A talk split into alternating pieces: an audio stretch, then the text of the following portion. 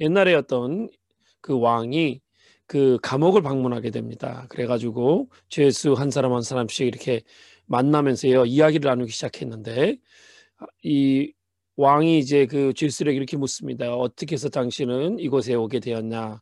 그랬더니 한결같이 죄수들마다 뭐라고 얘기했냐면, 저는 죄가 없습니다. 잘못된 재판 때문에 억울하게 이곳에 들어왔습니다. 이렇게 대답했답니다. 근데 한 방으로 들어가서 똑같은 질문을 했는데, 그 방에 있는 그 사람은 뭐라고 얘기했냐면, 어, 저는 죄를 많이 지었습니다. 제가 받는 형벌은 어, 맞는 방법, 맞는 형벌입니다. 이렇게 얘기한 거예요. 그러니까 그 왕이 감옥 그 방문하면서 나오면서 뭐라고 명령을 내렸냐면, 저 방에 있는 저 사람을 석방하도록 해라. 저 사람 때문에 다른 죄 없는 사람이 나쁜 짓을 배우면 곤란하니까 그렇게 나눠라. 이렇게 얘기했다고 그럽니다. 여러분, 오늘 제가 여러분과 정말 인생에 있어서 정말 어려운 순간들, 특별히 오늘 성경을 보면 십 절에 사람이 흑암과 그 사망의 그늘에 앉으며 곤고한 쇠사슬에 매여임을 그 당해는 그런 상황 가운데에서 어떻게 우리가 정말 그것을 이기고 일어날 건지에 대해서 나눠보려고 합니다. 오늘 이 십 절에 시작하는 내용을 보시면, 흑암과 사망의 사망의 사람이 흑암과 사망의 그늘에 앉았고 곤고한 쇠사슬에 매였다 그랬습니다. 이것은 시편 기자가 감옥에 대한 어떤 모습을 표현하고 있는 것을 우리가 알 수가 있습니다. 쇠사슬로 온몸을 묶어서 그 정말 다 다리까지 다 채워져 있어서 정말 감옥문이 멀리 열린다 할지라도 어, 나갈 수 없는 그런 상태입니다. 그러니까 뭐 나가라고 문을 열어놔도 묶여있기 때문에 갈 수 없다는 거죠. 정말 육체는 이 죽음이라는 그런 절망감, 또 영혼은 이 죄수와 같이 붙잡혀 있는, 그렇게 얽매여 있는 상태가 바로 십 절의 모습에서 십 절에 우리 그 표현하고 있는 인간의 상황이라는 것을 우리가 알 수 있어야 합니다. 여러분, 우리가 인생을 살면서요 이렇게 우리가 아무리 노력을 해도, 몸부림치고 노력을 해도 어쩔 수 없는 환경 속에 있을 때가 있습니다. 또한 하나님께서는 우리가 아무리 몸부림치고 노력해도 극복할 수 없는 그런 그 영혼의 어떤 공고함, 그리고 또 육체의 어떤 그 절망, 죽음의 공포, 뭐 이런 환경 가운데 우리를 두실 때도 있다는 것입니다. 여러분, 우리가 겪는 어려움을 일반적인 어려움과 특별한 어려움으로 대부분 나눌 수 있는데요. 일반적인 어려움이라는 것은 어, 누구나 다 겪는 문제입니다. 누구나 겪는 문제이고 어, 우리의 능력이나 아니면 다른 사람의 도움을 받아서 그것을 해결하거나 아니면 그것을 어떻게 보면 그 이겨나갈 수 있는 그런 어, 문제를 여러분 그 일반적인 문제라 그럽니다. 근데 특별한 것이 있는데요. 특별한 어려움이라는 건 뭐냐면, 우리가 아무리 많은 자원을 동원하고요, 다른 사람에게 힘을 빌린다 할지라도 극복할 수 없는 어려움이라는 것입니다. 왜냐하면 하나님께서 이 어려움을 통해서 하나님을 만나게 하시려고 하시기 때문에, 그래서 주신 어려움이기 때문에 그렇다는 거예요. 여러분, 사람들이 고통을 당할 때 대부분 어떤 생각을 하냐면, 내가 이렇게 된 것은 다른 사람이 다른 사람이 나한테 잘못했거나 어떤 외부적인 환경이 잘못됐을 거라고 그렇게 생각을 한다는 거예요. 그런데 오늘 본문을 보시면 십 절에 간단하게 얘기합니다. 사람이 흑암의 사망의 그늘에 앉으며 곤고한 쇠사슬에 매임은 이유가 뭐냐면, 하나님의 말씀을 거역하며 지존자의 뜻을 멸시했기 때문이라고 분명히 얘기해주고 있습니다. 여기서 하나님의 말씀을 거역했다고 했습니다. 거역했다는 것은 하나님께서는 우리에게 말씀을 주셨습니다. 근데 하나님의 말씀은 우리에게 의무를 따라오게 만든다는 거예요. 근데 여러분, 많은 사람들은 이 하나님의 말씀에 대한 의무를 속박이라고 생각합니다. 그래서 거부하거나 무시하거나 아니면 반항하거나 이렇게 반응할 때가 많다는 거예요. 그래서 더 어려움에 빠질 때가 있다는 것입니다. 그런데 사실은 하나님께서 이 말씀을 주시고 의무가 따라오게 하신 것은 우리애가 우리에게 주시는 어떻게 보면 그 자체가 은혜인 것입니다. 우리가 하나님을 사랑하지 않아도 하나님은 아무 손해가 없습니다. 우리가 사랑을 안 해도 하나님은 하나님 자신이 영광스러운 분이시고 하나님 자신이 홀로 존재하시는 분이라는 거예요. 그런데 하나님께서 우리에게 나의 말을 그 내 명령을 따르고 날 사랑하고 내 계명을 지켜라 그렇게 말씀하셨던 거예요. 그리고 그렇지 않으면 거기에 대한 어떤 그 형벌이나 심판이 따라올 것이다 라고 말씀하셨다는 거예요. 이것은 뭐냐면 하나님께서 그 관계를 시작하셨다는 것입니다. 하나님께서 우리와 그런 특별한 관계를 맺고 싶어 하신다는 거예요. 이것은 어떻게 보면 하나님께서 우리에게 보여주신 사랑의 마음인 것입니다.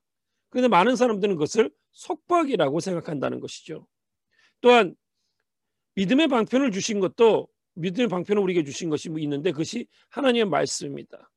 그러니까 우리가 생각할 때 어떻게 생각해야 되냐면 하나님의 말씀을 매일매일 대하면 그리고 그것을 우리의 마음에 새기고 살아가기 시작하면 우리는 충만한 믿음, 하나님의 말씀을 멸시하지 않고 하나님의 말씀을 순종하는 삶을 살게 된다는 것입니다. 많은 사람들이 예전에는 정말 은혜가 충만하고 믿음이 충만했는데 갑자기 신앙이 떨어지고 뭐 떨어진다는 표현이 좀 그렇지만 또 교회에서 멀어지고 하나님부터 멀어지는 이유는 뭐냐면 계속해서 하나님의 은혜 가운데 있지 않기 때문입니다. 사람들은 인정하기 싫겠지만 그렇게 은혜 가운데에서 거하지 못하고 떨어지는 것은 바로 하나님의 말씀을 원치 않고 원했던 간에 멸시했기 때문입니다. 하나님의 말씀을 담, 그 마음에 담는 삶을 살지 않았기 때문이라는 거예요.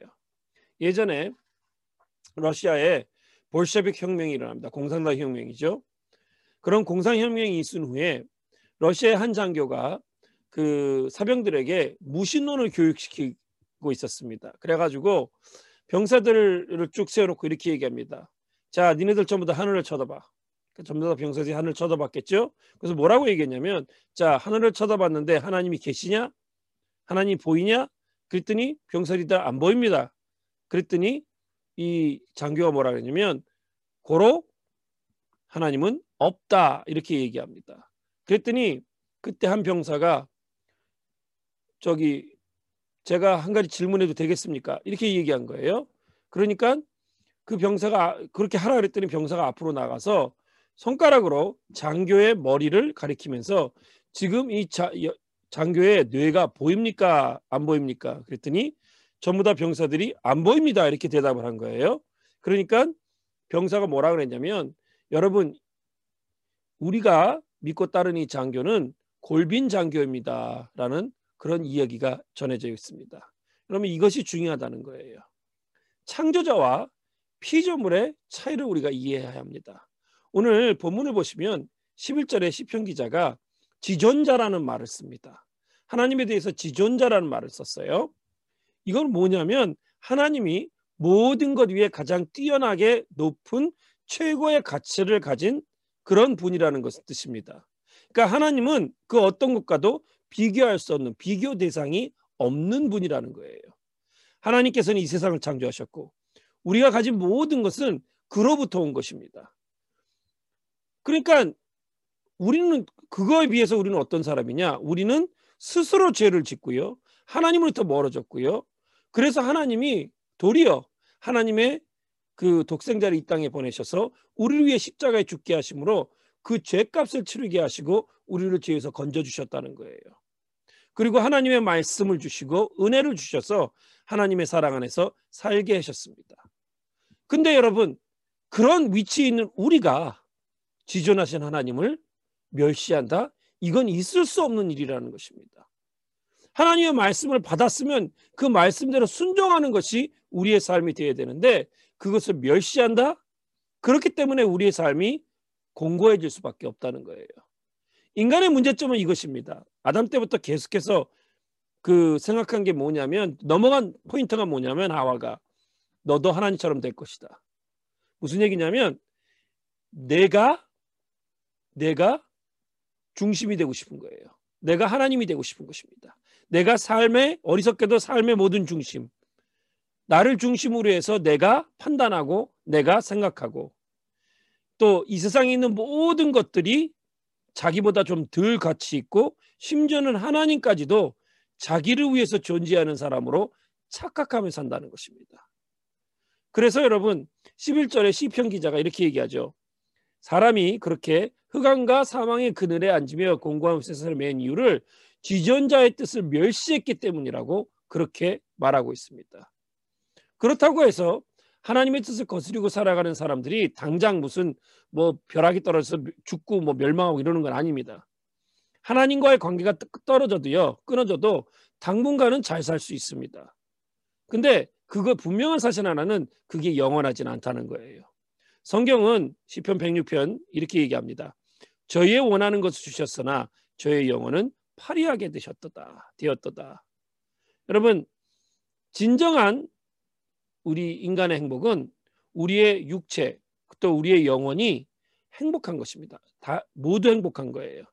하나님이 믿는 자녀들이 이렇게 죽음과 같이 정말 절망, 육체의 절망을 느끼고요, 또 죄수와 같은 영혼의 어떤 그런 갇힘 가운데 고생하는 이유는 하나님의 말씀을 거역했기 때문입니다. 하나님의 말씀을 순종하지 않았기 때문이에요. 하나님의 말씀을 거역하고 하나님의 뜻을 멸시했던 자신의 죄를 회개하고 하나님께 돌아오는 일이 반드시 필요합니다. 이 사람이 정말 그곳에서 나오기 위해서는요. 그것을 오늘 본문에서 그 하나님께서 건져주시는 방법, 이런 흑암과 사망의 거늘에서 건져주시는 방법을 세 가지로 요약해서 우리에게 얘기해주고 있습니다. 어떻게 하나님께서 우리를 그런 곳에서 건져주시는지. 십 절을 보시면 첫째, 우리의 마음을 겸손하게 하신다고 적고 있습니다. 여러분, 여기서 겸손한다는 말은요, 우리의 마음이 겸비해져서 내 자신을 의지하지 않고 하나님을 의지하도록 된 마음의 상태를 말합니다. 우리의 마음의 상태는 여러분, 배가 갈 때 배를 움직이는 그 키 있잖아요. 방향을 결정하는 키, 그거와 같다는 것입니다.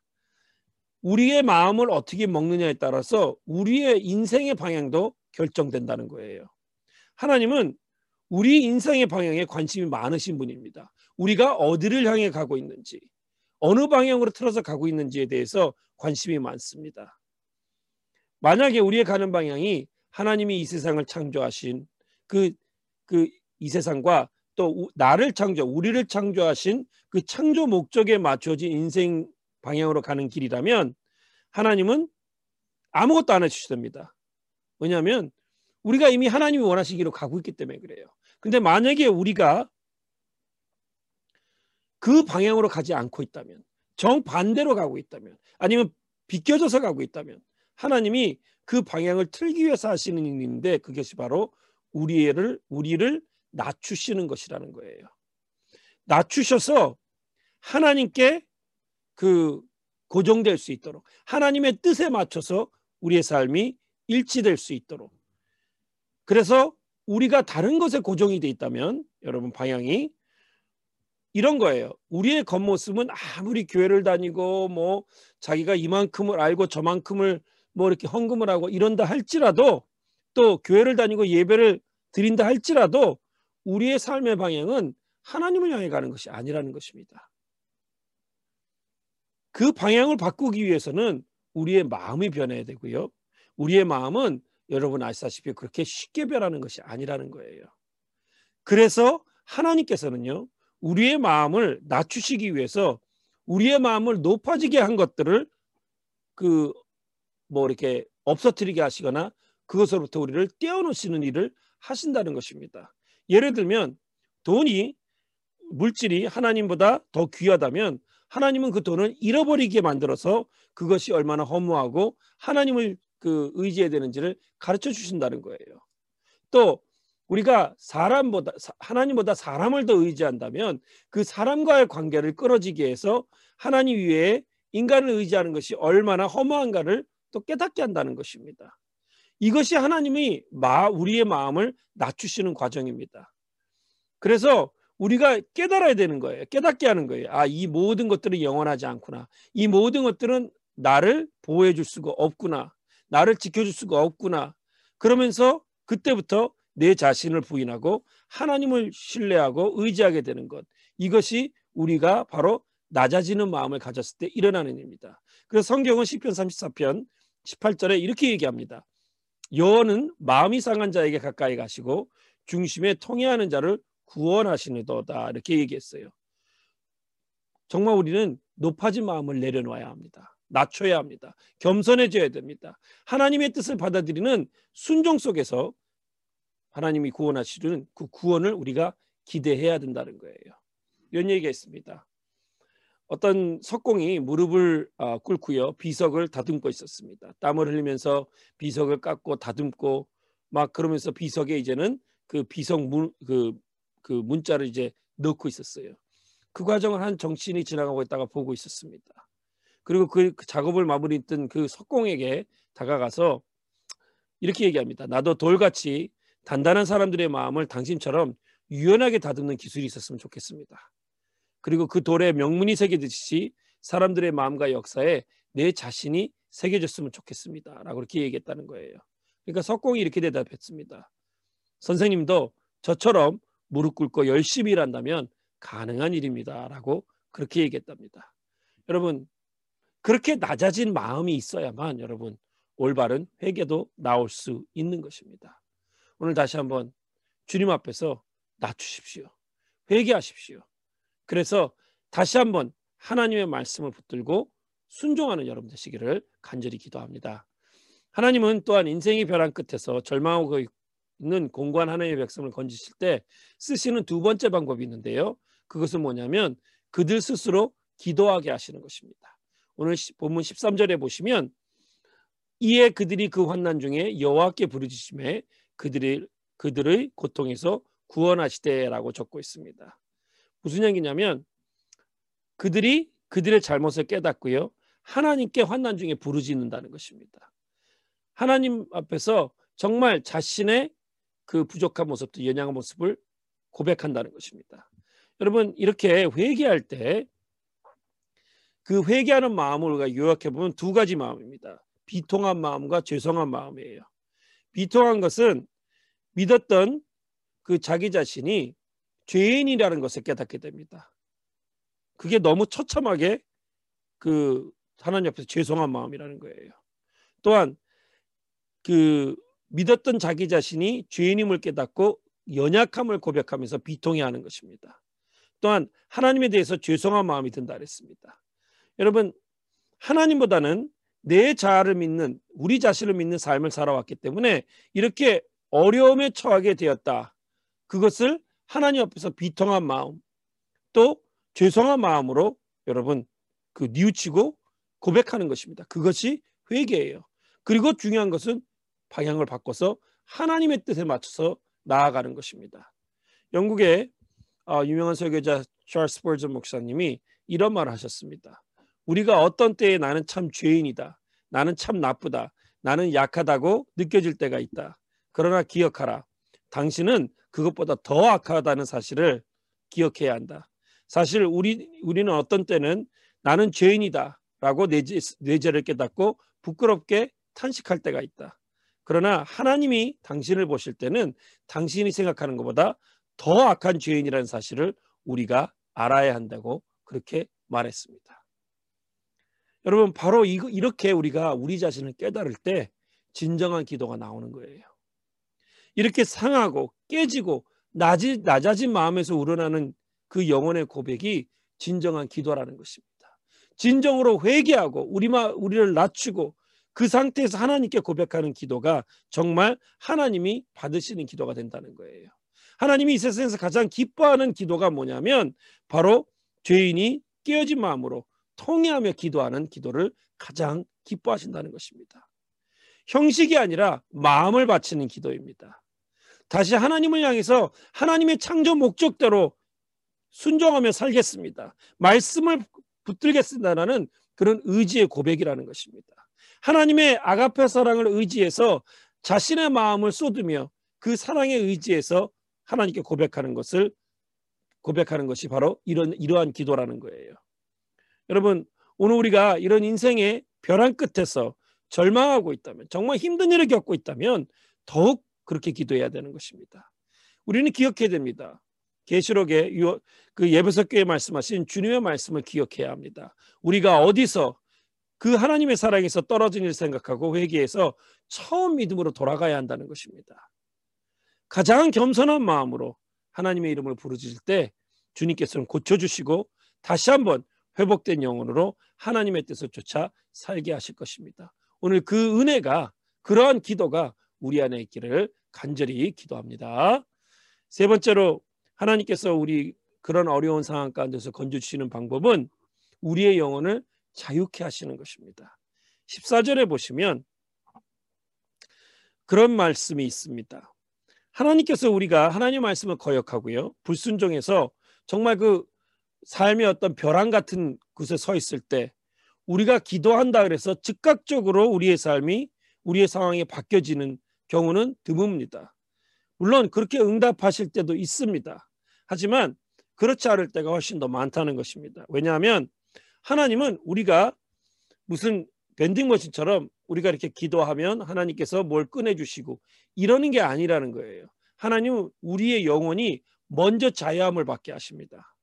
영혼의 자유를 먼저 주심으로 인해서 우리의 상황 가운데에서도, 어떤 상황 가운데서도 이겨나가고 또 살아나가게 하시는 그런 하나님의 방법을 깨닫게 하신다는 거예요. 다시 말해서 우리의 진정한 자유는 물질의 풍성함이나 어떤 우리가 원하는 것을 얻는, 아니면 육체의 건강, 이런 것에 있는 것이 아니라 오히려 하나님 앞에서 기쁨으로 살아가는 영혼의 자유라는 거예요. 그러니까 환경에 상관없이 우리의 영혼이 자유한 것입니다. 우리의 영혼이 그것 때문에 기뻐하는 거예요. 그래서 오늘 십삼 절과 십사 절을 보시면 여호와께 부르짖음에 그 고통에서 구원하시되 흑암과 사망의 그늘에서 인도하여 내시고 그 얼큰 줄을 끊으셨도다. 이렇게 하나님 앞에 절망과 공고함으로 부르짖을 때 우리의 영혼은 자유케 됐다는 거예요. 그런데 그 상황을 여러분, 하나님께서 막 바꿔 바로 바꿔주시는 게 아니고 어떨 때는 그 상황 가운데 놓아두시기도 하신다는 것입니다. 왜냐하면 우리가 하나님, 이제 영이 자유롭게 되고 그런 걸 통해서 하나님이 어떤 분이시고 하나님을 의지해서 사는 것이 어떤 것인가를 우리가 깨닫게 하기 위해서 하나님은 그렇게 내버려 주실 때도 있다는 거예요. 여러분, 우리가 벼랑 끝에 서 있는 그런 것처럼 정말 그렇게 공고한 삶을 살고 있을 때 우리가 갖고 있는 어떤 감정은 절망입니다. 근데 절망을 통해서 배울 수 있는 건 별로 없어요. 그런데 우리의 영혼이 자유롭게 됐다. 하나님께서 우리의 영혼을 정말 자유롭게, 얽매이는 거로부터, 또 흥한과 사망으로부터 자유롭게 하셨다. 그러면 여러분, 우리가 환난과 어려움을 극복해 나아갈 때 더 많은 하나님의 사랑과 은혜를 느낄 수 있게, 있게 만들어주신다는 거예요. 그전에는 절망밖에 없었습니다.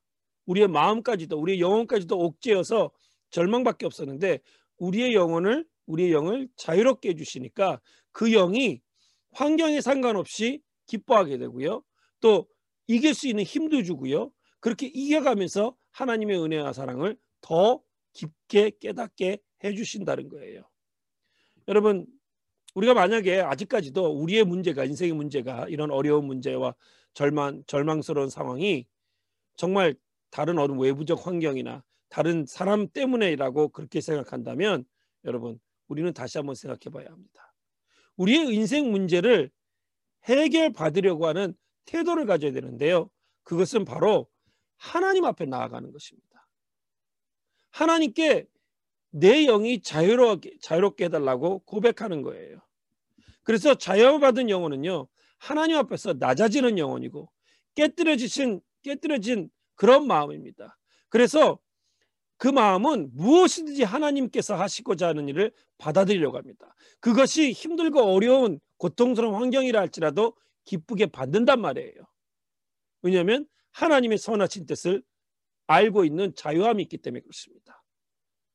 정말 토기장이 되신 하나님 손에 의해서 기꺼이 뭐 어떤 모습이라든지 빚어지게, 빚어지게 하려고 하는 그런 마음, 그것이 바로 그런 마음이라는 거예요. 이것이 하나님께서 우리를 정말 공고한 삶에서, 어렵고 절망스러운 그 환경 가운데에서 우리를 건지시는 방법입니다. 만약에 우리의 영이 자유케 되면요, 우리의 영이 정말 얽매이지 않게 되면 어떤 상황에 있어서도 하나님께 나아갈 수 있고요, 하나님의 은혜 사랑을 경험할 수 있는 것입니다. 오늘 여러분에게 이러한 영의 자유가, 영혼의 자유가 있으시기를 간절히 축원합니다. 천구백팔십일 년에 어, 미국에 있는 흑인 중에 가장 장수한 사람이 이제 소천하게 됩니다. 하나님께 돌아가게 되는데요, 그 사람 이름은 찰리 스미스입니다. 이 사람이 몇 년을 살았냐면 백삼십 년을 삽니다. 백삼십 년을 살고 플로리다 주에 있는 바토우에서 세상을 떠납니다. 근데 이 사람이 산 백삼십 년의 세월은요, 정말 보통 사람은 생각할 수 없는 그런 세월을 살았다는 거예요. 첫째는 그는 노예로 태어났습니다. 갓난아이 때부터 고통 가운데 컸다는 거예요. 또한 미국의 남부와 서부를 헤매면서요, 나중에 노예 해방이 된, 된 후에도 그 백인들에 의해서 매맞고 모욕을 당하고 굶주리고 병들고 죽을 고비를 수십번도 넘게 그렇게 경험을 합니다. 한때는 서부의 최고 총잡이인 제시 제임스의 마구간에서 일한 적도 있었습니다. 그렇게 백삼십 년간 정말 고생만 하다가 이제 죽게 된 이 찰리 스미스라는 사람이 임종하기 전에 자기를 방문한 자기가 다니던 교회 담임 목사님이신 스티븐슨 목사님 앞에서 이렇게 기도를 했다고 그럽니다. 하나님, 제가 흑인으로 태어나서 감사합니다. 또한 하나님, 고통스러운 노동생활에도 하나님 감사합니다. 백삼십 년간 언제나 제 곁에 항상 함께 계신 하나님 감사합니다. 비, 하나님, 비록 저는 노예로 태어났으나 제 영혼만큼은 자유롭게 살게 하심을 감사합니다. 이렇게 기도했다는 거예요. 이 기도를 들은 스티븐슨 목사는 이런 신앙만이 하나님을 기쁘시게 할 수 있다라고 회고했다 그럽니다. 여러분, 우리의 인생길에는요, 언제나 두 가지 길이 놓여 있습니다. 특별히 시편 기자가 고백하는 오늘 본문의 내용과 같이 영혼이 침체에 빠지고 정말 육체가 절, 그 죽음이라는 죽음을 느끼는 절망에 빠져 있다면 더욱 우리는 올바른 길을 가야 합니다. 하나님의 길을 가든가 아니면 내가 원하는 길을 가든가라는 거예요. 정말 우리 인생의 벼랑 끝에서 여러분 정말 뛰어내리면 나를 의해서 뛰어내리면 그건 자살이 되는 것이고요. 절망의 벼랑이 될 수 있는 것이고 하늘 향해 정말 주님을 의지한다면 하늘 향해 도약하는 출발점이 될 수 있다는 거예요. 진정으로 하늘을 날 수 있는 그런 출발점이 될 수도 있다는 것입니다. 하나님의 말씀을 붙들면 그 말씀이 우리 삶의 날개를 달아줄 것입니다. 그 벼랑 끝에 이르지, 않았, 이르지 않았다면 볼 수 없었던 또한 하나님의 숨겨진 은혜와 사랑을 우리가 보게 될 것이라는 거예요. 여러분, 우리가 땅에서는 볼 수 없지만 하늘에서 볼 수 있는 새로운 것들이 있습니다. 우리가 그렇게 하나님의 말씀을 붙들고 나아가면 그런 하나님의 숨, 보지 못했던 은혜와 사랑을 볼 수 있다는 것입니다. 문제는 우리가 그 하나님께로 돌아가야 한다는 것입니다. 여러분, 선한 의지를 가지시고요. 우리의 마음을 낮추고 주님께 부르짖으십시오. 오늘 시편 기자 고백한 것처럼 그러면 하나님께서는 우리에게 영원의 자유를 주시는 것입니다. 주님께서는 우리의 모든 죄, 얽매임을 벗어버리고 하나님께로 돌아가려고 하는 자들에게 하나님은 분명히 자유함을 주시고 이기게 하시고 또한 우리를 하나님의 그 목적된 모습대로 이끌어 가실 것입니다. 왜냐하면 하나님은 우리를 사랑하시는 하나님이기 때문에 그렇습니다. 오늘 여러분, 지금 돌아가는 상황을 보면 참 힘들고 어려운 상황, 황당한 상황들이 많이 벌어지고 있습니다. 이 뭐 코로나 바이러스도 그렇고요. 자연재해도 그렇고요. 여러 가지 돌아가는 정세가 참 어렵고 힘든 상황일 수도 있고요. 또 그것 때문에 받는 경제적인 고통과 또 여러 가지 가정의 문제들 너무나도 많습니다. 하지만 그 가운데에서 우리가 진정으로 붙잡아야 될 것은 내가 지금 하나님의 방향으로 가고 있는지, 정말 그렇지 않다면 하나님께서 나를 낮추시기 위해서 이 환경 가운데 두셨구나. 돌아가야 한다는 것입니다. 돌아가서 하나님의 말씀을 붙들고요. 온전히 하나님께 기도하고요. 그리고 그 기도를 통해서 하나님이 주시는 영혼의 자유함을 받아야 한다는 것입니다. 그랬을 때 우리는 어떤 환경이 있다 할지라도 그 환경을 이길 수 있고 헤쳐나갈 수 있고 환경 가운데에서도 힘들고 어렵지만 하나님을 기뻐할 수 있는 그런 그 은혜를 받을 수 있다는 것입니다. 오늘 이 시간 여러분 어떻게 하시겠습니까? 그냥 공고한 삶 그 가운데에서 절망하시고 절망의 벼랑 끝으로 내려가시겠습니까? 아니면 하나님 말씀을 붙들고 정말 그 말씀이 날개가 되어 날아가시겠습니까? 도약하시겠습니까? 비상하시겠습니까? 오늘 다시 한번 하나님 말씀 붙들고 정말 나를 쓰는, 정말 이기시는 새로운 은혜와 사랑을 경험하시는 여러분 되시기를 간절히 축원합니다. 시간에 기도하겠습니다.